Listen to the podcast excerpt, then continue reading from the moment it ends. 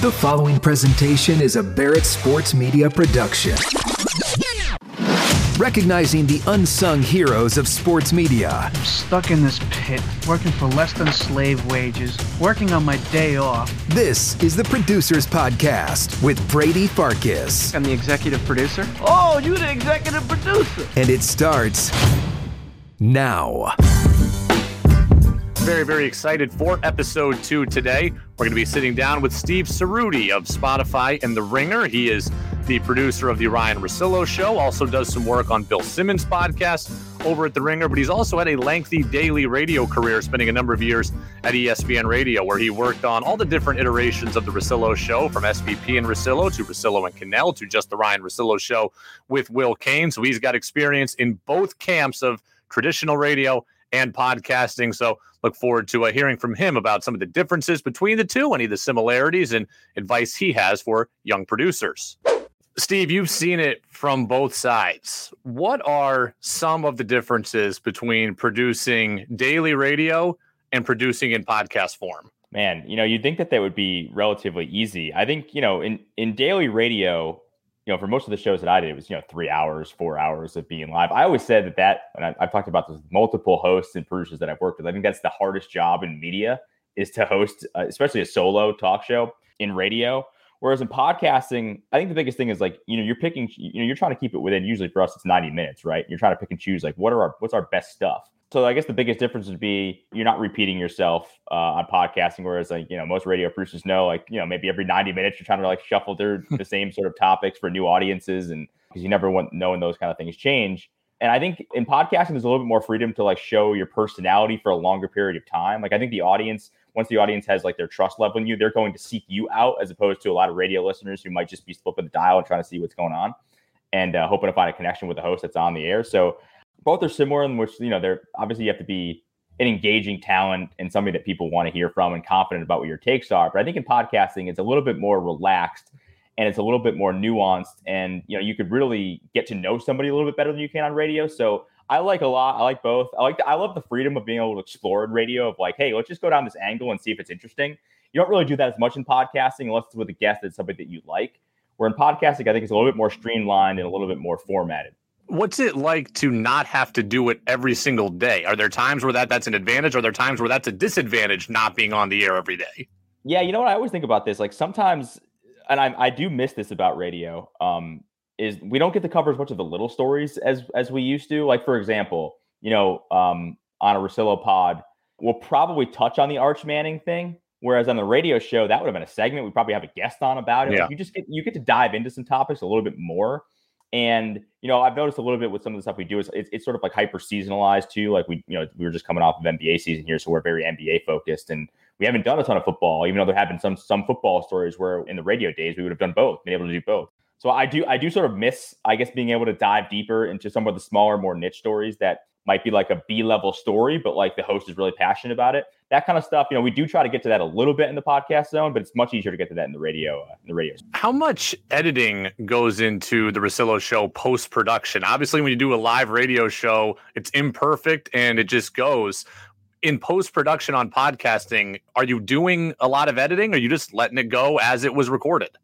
It depends. I mean, obviously, because of uh, because of the pandemic, we've been doing so much stuff over Zoom now. You know, obviously before it was in, we are still going into studios, and not that there wasn't the element of being able to record at home in a non-studio environment, but if, if we were in a studio, there's probably less that has to happen, right? Where you know you're you're not cleaning up echoes, you're not cleaning up like a reverb, you're not cleaning up you know any sort of like background noise. Which you know I'm, sitting here doing this, and I, I, this is where I record. It's in just like an empty guest bedroom, right in my house, and it has a very it's, it's not a very sound friendly environment, right? So you know, using Pro Tools, you kind of have to go in there and do all your plugins and different things like that. So I would say if you're in a studio, cleaning up, you know, if there's a new, if there's like a, a, a toss that we want to re-record, or if there's like an outro that we want to re-record, or you know, if there's a slip up or an error or something, like things like that, you could you could redo that would always do in, as far as you know different editing things. But when you're at home, there's so many different plugins. Like our editors are are you know if, if it's about an hour long podcast, you know, it usually takes about an hour, 90 minutes to really like flush out and edit the entire thing that's just putting through a bunch of different plugins to try to make the sound sound as, as much as close to studio quality as possible. You know, how important is it for you to learn the nooks and crannies of the editing process? Because like to this day, I've been doing this for eight years, but to this day, I couldn't tell you what half the editing features on Audition are and all these yeah. things. You know, I, I don't understand what half of them mean. So how important is it for you to kind of get yourself immersed in what some of that stuff does? I try to have at least an idea of what needs to be done so that way i can like if i'm ever giving anyone sort of like some tips or critiques on like how to make something sound better I always want to know what I'm talking about, right? You know, at least I want to know like what the tools are. In my radio days, you know, we use heavily Adobe Audition, as you mentioned, which you know I, yep. I, think is probably the easiest editing tool if you're not like having to clean up audio. As far as just like cut and paste, edit stuff, simple cleanups, things like that. I think that's probably the best editing tool uh, in my opinion. But then when you in the question you just asked me about kind of like cleaning up audio in non-studio environments, you know, we do use Pro Tools now over at Spotify and the Ringer, and it's definitely a more complicated program, but it's something, and it's, it's really kind of tailored more towards musicians. But some of the stuff and some of the plugins and some of the things that you can do editing wise are really impressive, but also like really, you know, you really have to like dive deep. And like it's one of those things where I'll watch like YouTube videos just to kind of like mm. be able to at least somewhat educate myself on like how to do this stuff. I'm not doing as much editing as I was during, during you know during the old days, but for some of my guys who I talk to on a regular basis who are having to figure out different studio recording environments and like you know what needs to be done and you know basically how to tweak something to make it sound as good as possible i like to at least have the best idea of like what you know so i could talk to them and have a good conversation. They're all they're all better than me at it because they do it every day but at least I, I at least like to have an idea of like what i'm talking about when i can offer up some critiques. How has the role or the expectation of a producer changed in the decade or so that you've been doing producing roles? For me i can only speak for me specifically you know i always pride myself in being able to do content as well as you know, even just like on air hosts. You know, I, I like to come up with ideas. I like to be creative. That comes from like just, you know, topics of just like segments that we do or guest booking or, you know, future planning, things like that. So that's always something that I've really tried to do. And and but I think now everyone is so good at that and everyone is like trying to look for this like weird angle or doing lists or doing you know rankings are always like the king of, of pretty much anything now right? Everybody has to rank stuff and i think you know some people do it better than others. So it's you, you kind of have to continue to like find the trends of like what works and what you know what sort of segments um, your audience wants to hear and kind of being adaptable. Um, and the other thing i would say is just kind of like protecting the host i think is a little bit more important these days. You know a conversation that we could have certainly had like 10 even five years ago you know you have to be a little bit more careful and delicate on these days and and rightfully so. So i think you know that's sort of like much more in my in the front of my mind when listening back or when I'm, you know, sort of producing shows is one, like what's setting our what is setting our content apart, which I think has always been there. But two, also like, are we being is, is everything being said in the right light? Are we covering yeah. all the possible angles of the story that we should that of things that we wouldn't have thought, you know, five, ten years ago?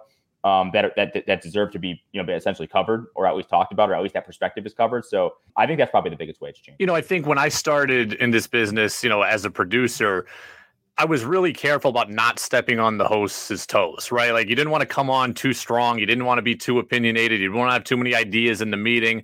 But then eventually you kind of get a rapport with the host to where you can push back or bring in some conversational points to the show. You've worked with Russillo for a number of years now. At what point did you either get the courage or find your voice or be given the the freedom by him to bring some things to the table that you may have been too nervous about before?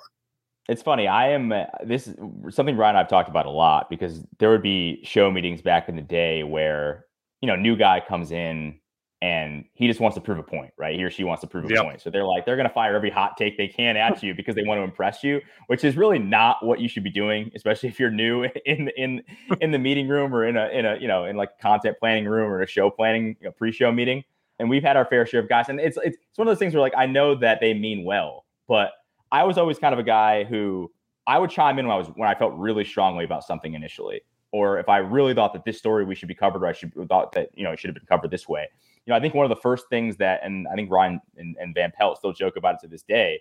One of the first things that they were kind of like, "What the hell is this guy's deal?" When they were talking about me in the control room, was like I I really defended Alex Smith because I'm a 49ers fan, right? Yeah, and I've watched this guy year in year out, and yeah, he didn't have a great you know start to his career basically labeled a bust pretty early on. And that's fine. That's all on fine. But I always kind of defended him. And I was like, listen, this team is terrible. And I listed all these reasons why, like, I actually don't think he's that bad and why I think he could be a decent quarterback and why I think he gets unnecessarily clowned on. And the way that I sort of, I guess, expressed that opinion and laid it out, I think it, one, it was like, what the hell is this guy talking about? This is like a take out of left field. Who defends Alex Smith, but also like it was like actually a pretty good defense of this guy. Like, okay, that does actually make sense. So they're more willing to like kind of listen to me in the future. So I would say to any like kind of young producer or somebody who's trying to at least like gain the trust of of your host is, you know, pick and choose the spots where you feel really confident about something. Because like no, you know, I think the worst thing that, that that a producer can do is try to like stifle or shoot down or like out hot take a host. Like, you know, I, my thing as a producer has always been to like, you know, I will, I will, I, will point out stories that I think are important, but like if, if the host doesn't find five, 10 stories a day, if they're hosting a, you know, a three hour radio show that they think are hot, that they think are like things that we should be talking about, then, you know, then we have a problem because they should be the ones driving what I, I, I can't tell you what you should be hot on. I can't tell you yeah. what you should be passionate about. What I can do is help formulate your opinions, help make, you know, help basically give you some stats to back up your opinion, give you the opposing views that you're prepared for that. But I can't tell you what you should be hot on. So, you know, I think when young producers go into a, a, room and they start to just like guns blazing, start shooting takes around and telling people this, no, no, no, this, no, no, that. I think you should just take it easy, pick and choose your spots, and make sure that you know you're, you're bringing, make sure you're giving them something valuable in return. They'll, you know, they'll essentially trust you and respect that in the future. I'll get you out of here on this. I think this is going to be a common thread as I do more of these that most producers have on air aspirations. Not all, but most do. How do you pick and choose your spots when to, you know, either ask for the mic from the host or when to just grab the mic and jump in? Because it certainly can be fun to have the producer involved, but it can also be kind of, you don't want to overtake the show. That's a excellent question, and it's actually a really, I mean, it's a really hard thing to sort of navigate. I mean, from my own experience, I never got into this saying, "Hey, I want to host my own five day a week show." I liked I liked talking on the air when I had something to say, when I had something when I thought I had like a good point or a take. Um, but I kind of came at it from that perspective. And you know, one of the first times I ever got to basically talk on the air during a show was because of a segment idea that I basically proposed. Right? It was like it was like ten NBA questions that we were doing during the middle of a season. And you know, I think Ryen and Scott were like, "Why don't you just read them? Just read them on air for us. It'll be you know instead of instead of using our voice guy, we'll just have you hmm. do it." And I was like, "Okay, sure." And then they would ask me follow up questions about it. And again, I think that's like a level of trust that you have to build. Like if you're any young producer, like I don't, I wouldn't just turn the mic on and start spewing stuff, hmm. you know, whenever you want. I, I think what the best way to sort of like start doing that would be, you know, gain the trust of your host in the pre-show meetings make sure that they you know enjoy kind of like the perspectives that you're bringing let them kind of bring you on first and then as you sort of get more comfortable and you and you kind of like know the, the tendencies and the cadences of your host you can kind of pick and choose your spots when you know there's a lull or you know that like some funny thing could be could be dropped in or if you know that like you want to keep them in check. Like for example, like when I used to work on the Will Cain show, the three of us, we had pretty much an open mic policy at all times. That didn't mean that we should be talking at all times. And I think a lot of us had a really good kind of like knack, especially Nuno and Bubba, comedic knacks of like when to just drop a one liner in there. And a lot of that is like part of it is you have to be funny, you have to have good timing. Um, because there are certainly shows of producers where you know, I just like, hey man, like you gotta you gotta turn the mic off. You've been talking for you've been talking for 90 seconds straight. Like this is not this is not your time to shine, man. Like this isn't the so and so show. This is so this is the host show.